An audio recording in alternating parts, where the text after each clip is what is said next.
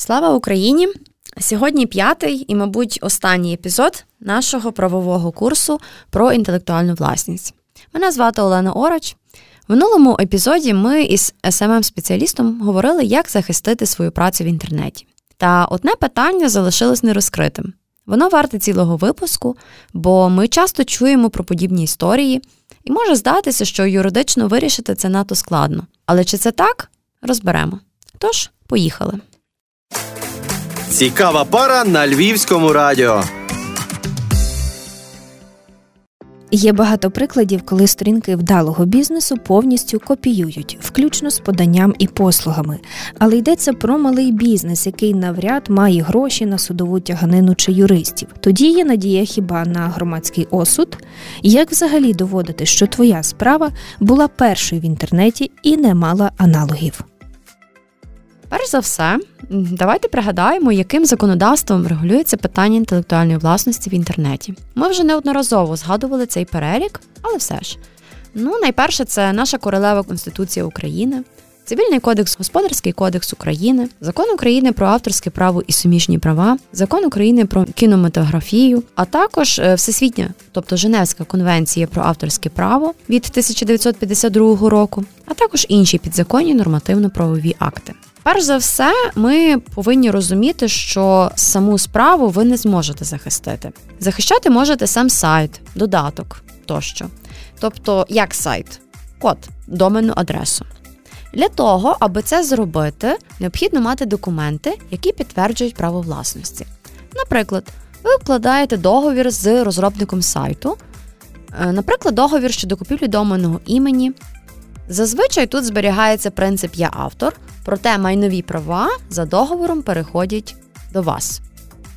Наступне. Захищати на сайті ви можете також наповнення, тобто фото, відео, графіку, тексти. Захищати ви можете технічно, а можете юридично. В попередньому епізоді ми дотично цю тему зачіпали. Технічно, це ви можете накладати водяні знаки на матеріали або встановлювати функцію заборони копіювання.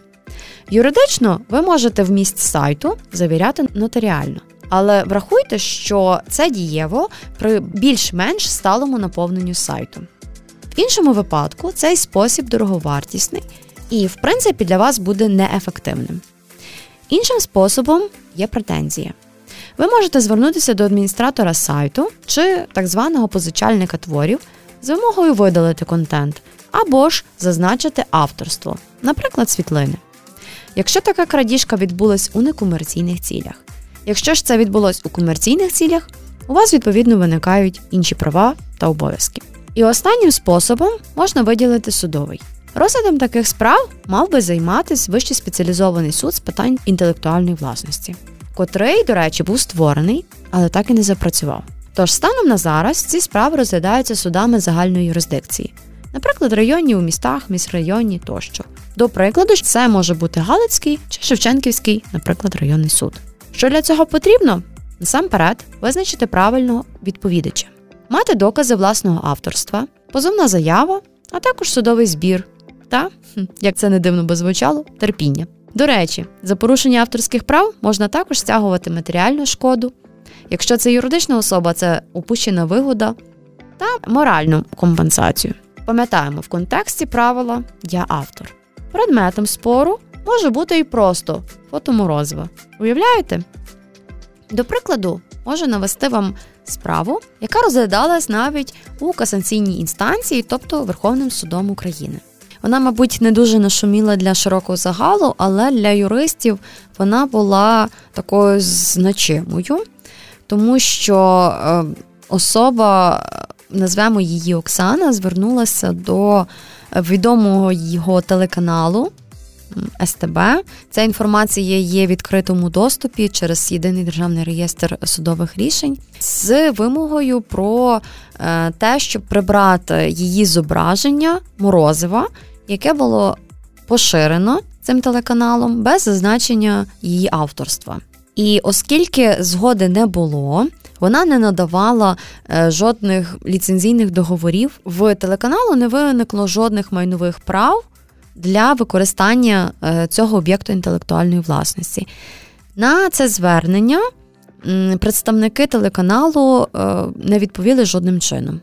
Відповідно, після опублікування нею на своїй сторінці в мережі Facebook та у мережі Instagram скріншоту про таке незаконне використання належного її як автору фото, наступного дня це фото було видалено. Проте жодних вибачень чи коментарів, чи знову ж таки відповідь на її офіційне звернення не надходила. В зв'язку з цим вона звернулася до суду. Ми в цьому кейсі можемо бачити логіку наших дій. Спершу ми виявляємо об'єкт, щодо якого було вчинено е, несанкціоновані дії. Згодом ми виявляємо, хто саме вчинив дані дії. Згодом ми звертаємося до цієї особи з вимогою або припинити зазначені незаконні дії, або якимось е, чином виправити свої дії. Після цього ми маємо повне право, використавши досудовий спосіб вирішення спору, звернутися до суду. Звичайно, дана справа е, дійшла фактично до касаційної інстанції, і в силу певних процесуальних моментів була повернута назад у першу інстанцію, але ми розуміємо, що цей спосіб е, захисту е, є в перспективі і можливий для реалізації. Отож, Олено, щоб підсумувати про бізнес в інтернеті, ще буквально кілька запитань. Давай собі уявимо, що у нас є дві компанії, ну, умовно кажучи, два бізнеси, які продають, наприклад, через інстаграм свічки. Один із них е, повністю придумав все від А до Я із брендом, з логотипом власним, так? І, умовно кажучи, навіть там сплачує податки, зареєстрований там чи як ФОП, чи чи, чи через інші, інший формат. А інший з'явився значно пізніше, ідею собі вподобав, побачив, що вона працює, є естетично приваблива, і запровадив її собі. В такому випадку, чи е, може, е, умовно кажучи, перша компанія мати якісь претензії до другої, якщо ми розглядаємо не сайт, а угу. просто сторінку в інстаграмі? Насамперед, ми повинні розуміти, що ФОП як організаційно-правова форма, чи е, приватне підприємство, чи товариство з обмеженою відповідальністю це є організаційно-правова форма. Тобто це будь-яка особа, яка прагне здійснювати свою діяльність, повинна зареєструвати її. Тобто, це більше ми вибираємо податкову площину і, власне, зв'язок між вами, вашою діяльністю і державою. Е, в контексті інтелектуальної власності ми повинні розрізняти торгову марку, логотип і те, що стосується бренду. Бренд це є сукупне. Поняття, тобто воно включає торгову марку, і цві, і різні кольорові стилістики, і різноманітні поєднання в стилях написання, каліграфії і так далі. Так? Тобто торгова марка Е, вона може бути зареєстрованою, може бути не зареєстрованою. Е, до недавнього часу поняття незареєстрованої торгової марки в нас як такої не існувало. Тобто, навіть якщо ти довший час користувався цією, цим позначенням, у вас його могли легко вкрасти е, шляхом реєстрації, і, відповідно, ви вже могли не вважатися власником цієї торгової марки. Зовсім недавно, буквально. Два роки тому були зміни до законодавства, і, власне, ввели поняття добре відому торговельну марку. Тобто ви можете 15-20 років користуватися без реєстрації, і згодом судом воно може бути визнано як добре відомо. Але тут потрібно враховувати ряд факторів. Ви повинні розуміти е, час, який, який, скільки ви користуєтесь, ви повинні мати докази е, використання протягом цього всього періоду часу і інші моменти.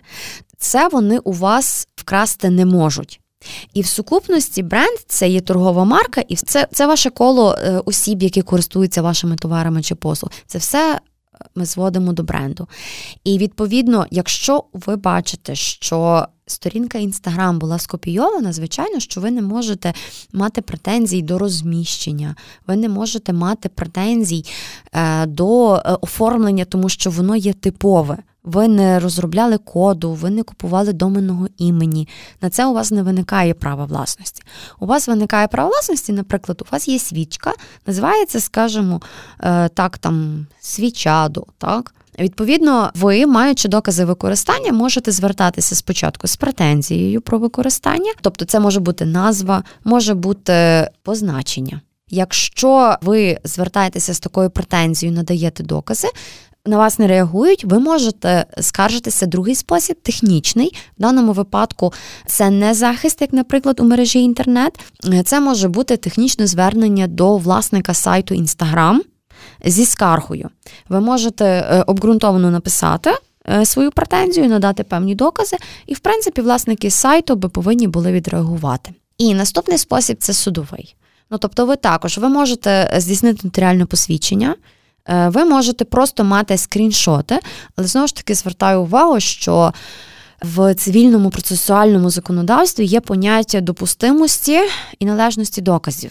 Ці докази, крім того, що ви їх заскріншотите, вони повинні мати якусь юридичну силу. Найкращий спосіб це перед тим, як звертатися до суду, маючи в електронному форматі підтвердження, просто завірити нотаріально. І відповідно це також е, позовна заява і звернення до суду. Але знову ж таки, в даному контексті ви спочатку мусите будете довести, що це ваша торгова марка, що вона може вважатися добре визнаною, і відповідно тоді на підставі цього стягувати певну компенсацію за використання неправомірне. Цього бренду. Але знову ж таки, ви повинні розуміти, що для того, щоб зареєструвати торгову марку, Особа, котра подає заявку, вона проходить експертизу. Експертиза включає спочатку технічну складову, тобто перевіряється, чи в цьому класі не було зареєстровано схожих елементів, чи ці елементи, які ви подали на реєстрацію, включно з назвою і з позначенням цього логотипу, чи вони не є типовими, чи вони не належать до тих позначень, які застосовуються стандартно державою Тобто це можуть бути певні, скажімо так, герби і так далі. Геральдика державна. Це потрібно передбачити і по кольорах, і по символах. І, власне, в контексті цього, якщо це ваше позначення відповідає цим вимогам, ви можете визнати добре відомим і без реєстрації примусити дану особу, яка неправомірно використовує, виплатити вам певну компенсацію за це. І знову ж таки, якщо це є належно оформлений бізнес, чому варто реєструвати або ФОПа, або юридичну особу? Тому що у вас тоді, крім моральної шкоди, в контексті є автор. Тобто, якщо ви навіть самостійно придумали це позначення, у вас виникає ще так зване матеріальне право і упущена вигода, тому що ви бізнес, ви це створюєте з метою надання певних послуг або продажу товарів. Відповідно, все, що йде від вашого імені або під вашим іменем і не потрапляє до вас, скажімо так, це є ваша упущена вигода. Це менша міра, більша міра це коли хтось копіює вас і приносить якийсь збиток. І це, в свою чергу, може призвести не тільки до упущеної вигоди, а ще й до компенсації, тому що хтось вас асоціює з цим товаром чи з цією послугою. Умовно кажучи, типовими, наприклад, символами можуть бути ті, які ми можемо використати з вільних джерел, допустимо, там канва, чи, чи так, я правильно розумію. Якщо, наприклад, є брендбук, який виготовлений дизайнерами, і він е, дійсно технічно грамотно оформлений, чи в такій ситуації він допомагає? Так, якщо ви оформляєте свої відносини з дизайнером, я би вам рекомендувала укладати договір.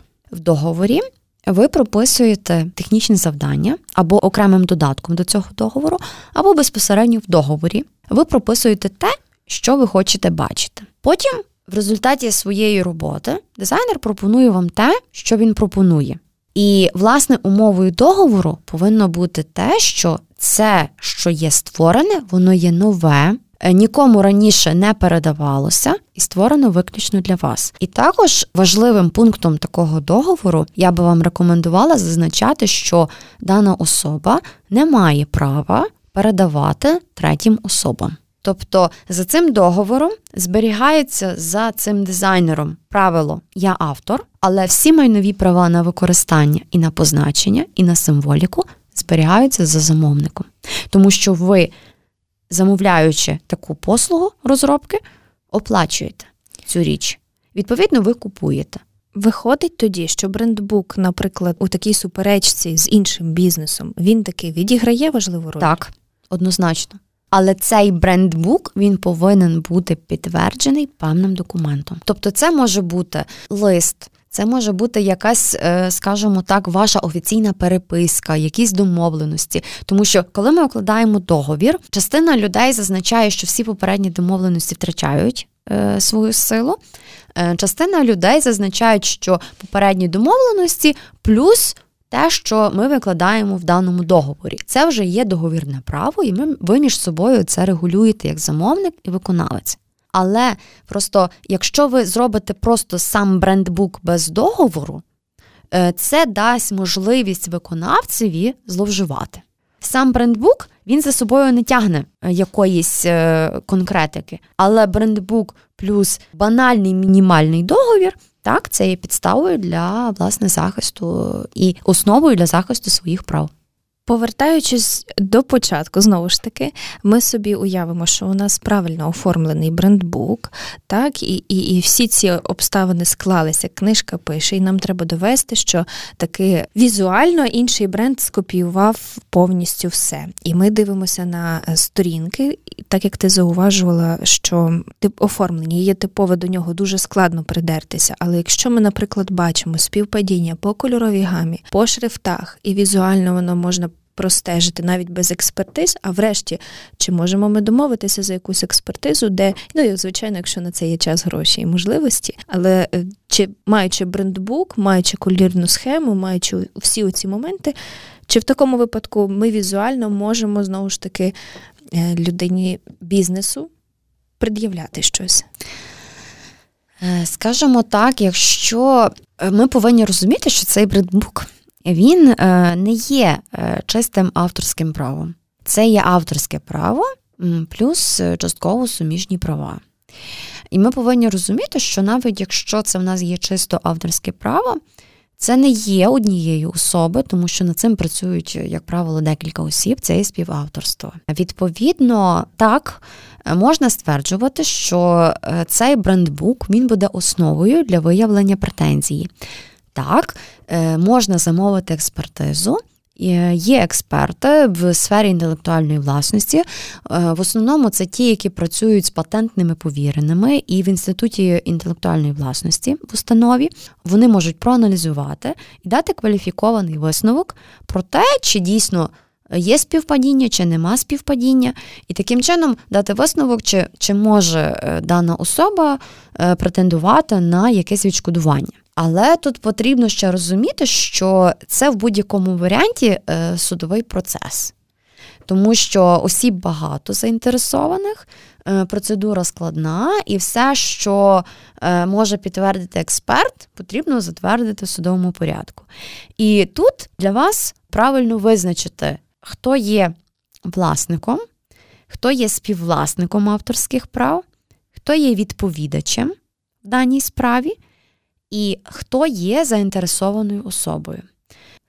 Якщо, наприклад, ми виробляємо свічки, і ми придумали для певної свічки якусь супероригінальну форму, і ми б не хотіли, щоб згодом вона схожа дуже з'явилась у наших колег, враховуючи, наприклад, що кінцевий результат так можна в принципі його відтворити, що тоді треба зробити? От я хочу, щоб у мене була ця свічка унікальна. Я дійсно створила цю форму, вона відрізняється від всього, що було до того. Її потрібно якось реєструвати, якщо я хочу від неї мати такий дохід, і щоб аналогів не було на ринку. Спочатку ми говорили про те, що авторське право є дуже маленькою частинкою від е, прав інтелектуальної власності. І в структурі прав інтелектуальної власності ще є і патенти, і промислові зразки, і власне свідоцтва на сорти рослин і так далі. Так?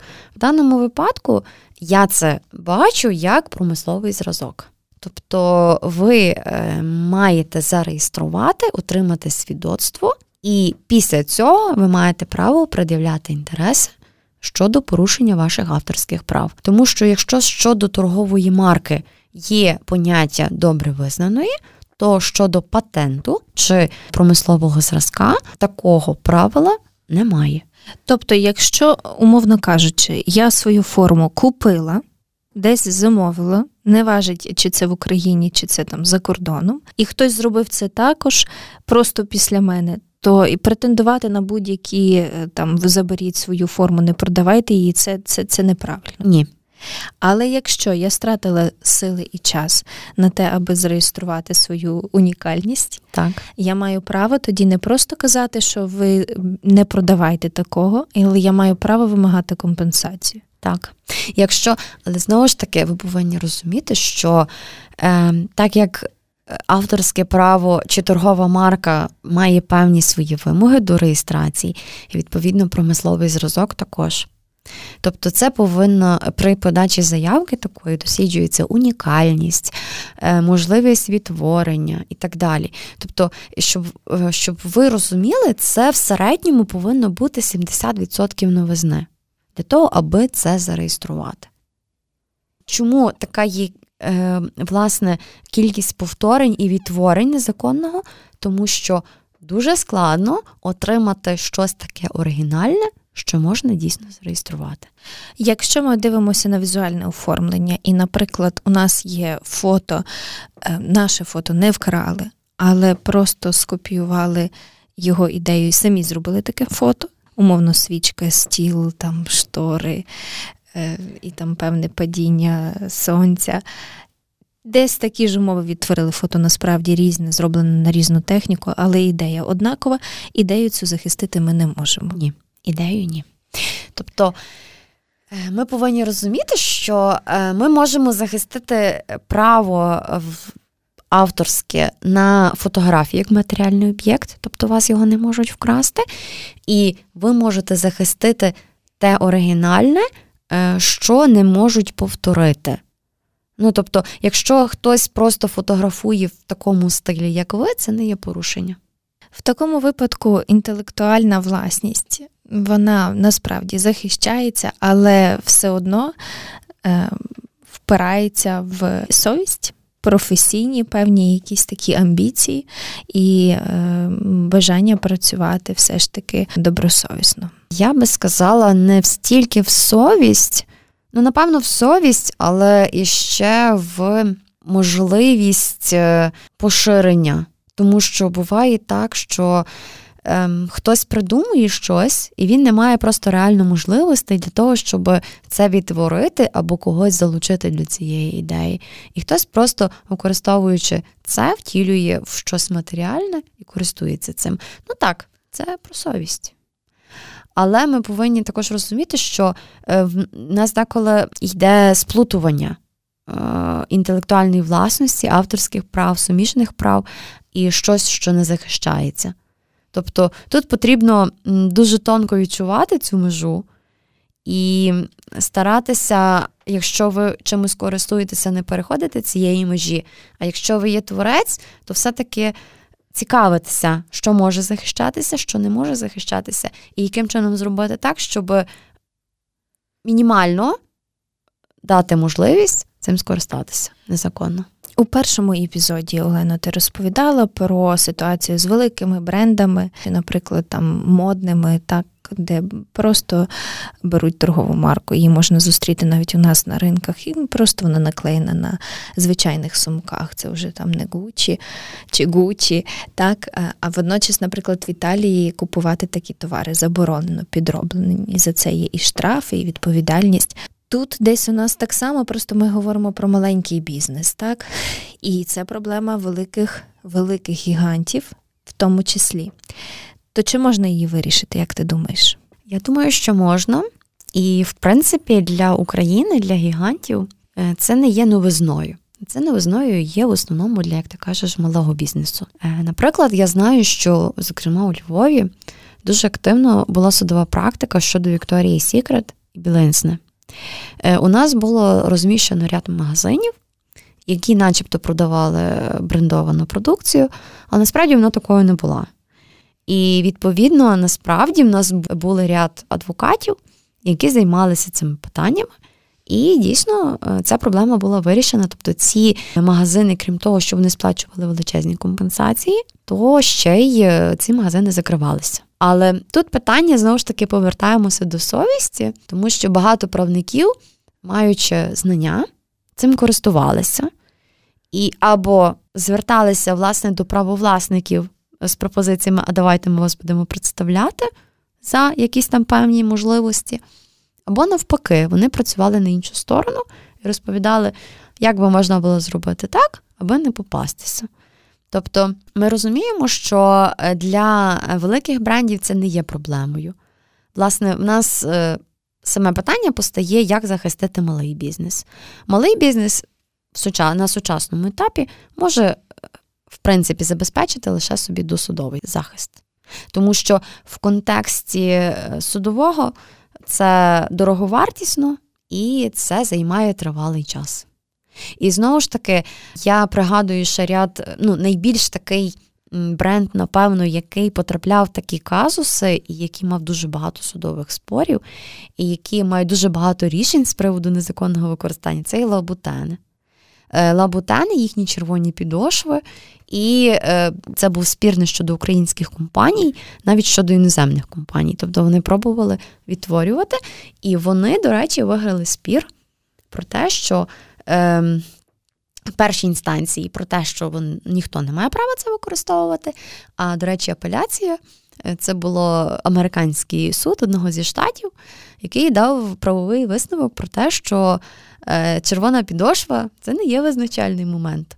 Е, має бути сукупність червоної підошви, висоти підбора, форми носу, і, відповідно, визначальною характеристикою лабутенів це є колір. Тобто це має бути або е, беж, тобто нюдові кольори, або чорні.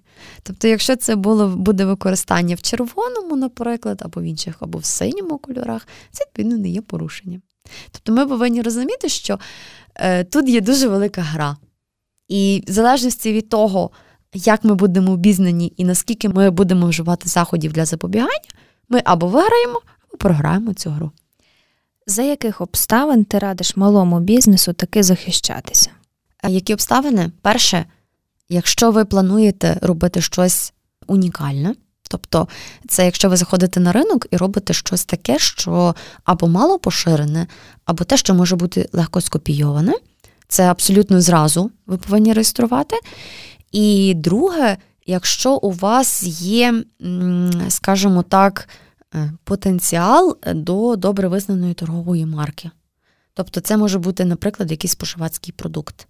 Це те, що може бути поширене і що може бути легко скопійоване. Е, у всіх інших випадках е, спрацює правило добре відомого бренду. Ну, скажімо так, я можу назвати приклад нашого вітчизняного е, моменту. Це про добре відомий Рушен, і київську кондитерську компанію вони садилися за червоні стрічки на торті. І, скажімо так, Рошен виграв. І знаєте, за рахунок чого? За рахунок добро відомого бренду, тому що вони провели е, соцопитування, яке показало, що червона стрічка в сукупності з каштанами це абсолютна асоціація з київським тортом Рошену. Це те, на основі чого був виграний спір. Проаналізувавши цю ситуацію, ми розуміємо, що якщо ви надаєте унікальну послугу, і якщо ви виробляєте або надаєте послугу таку, яка буде масово поширена, яку можна легко скопіювати. Наприклад, щодо добровідомого, ще можна назвати айфони і Китай. Айфони виробляли там певні пластини, вони мали патенти, вони мали промислові зразки, вони мали торговельні марки, але не в Китаї, тому що в них є там своя система реєстрації. Там були зловживання, тобто вони були швидше зареєстрували, ніж айфон. Їм заборонили розповсюджувати свою продукцію на цій території, оскільки вони порушують чужі авторські права. Проаналізувавши це, ви, напевно, можете собі провести паралель між тим, чим займаєтеся ви і що я назвала. Якщо ви щось робите таке, що класне, унікальне, і те, що є своєрідне на ринку, абсолютно потрібно реєструвати. У мене більше запитань немає. Знаєте, е, я ем, деколи дивуюся, тому що підприємці е, думають, що торгова марка це щось просто. Але насправді торгова марка це є частина певного нематеріального активу. І в певний час е, ви з, скажімо так, звичайного середнього підприємця ви можете стати реально мільярдером лише за рахунок свого бренду, який буде коштувати за рахунок своєї якості. І ця торгова марка подекуди може коштувати дорожче, ніж е, ваше майно. Тому е, я би вам рекомендувала, якщо ви е, щось виготовляєте, краще таки реєструвати. Напевно, ми всі ще раз переконалися, що інтелектуальна власність і її захист це реальна річ, і за неповагою до якої може наступати певна відповідальність. Я дякую всім всім, хто був зі мною протягом цих п'яти випусків. Якщо у вас виникли запитання, значить я досягла своєї цілі і радо відповім на ці питання в соцмережах. Мене можна знайти і в інстаграмі, і в Фейсбуці через е, Олена Ороч латиницею. Сьогодні мені питання ставила Вікторія Скорохід, редактор Львівського радіо. Вдячна дуже за цю компанію і за супровід впродовж цих п'ятьох епізодів. Дякую. Дякую тобі, Олена, за те, що ми трохи розібралися в цій темі, стали більш підкованими і, сподіваюся, станемо більш чесними. Я теж на це сподіваюся. Цікава пара. Цикл лекцій Львівського радіо.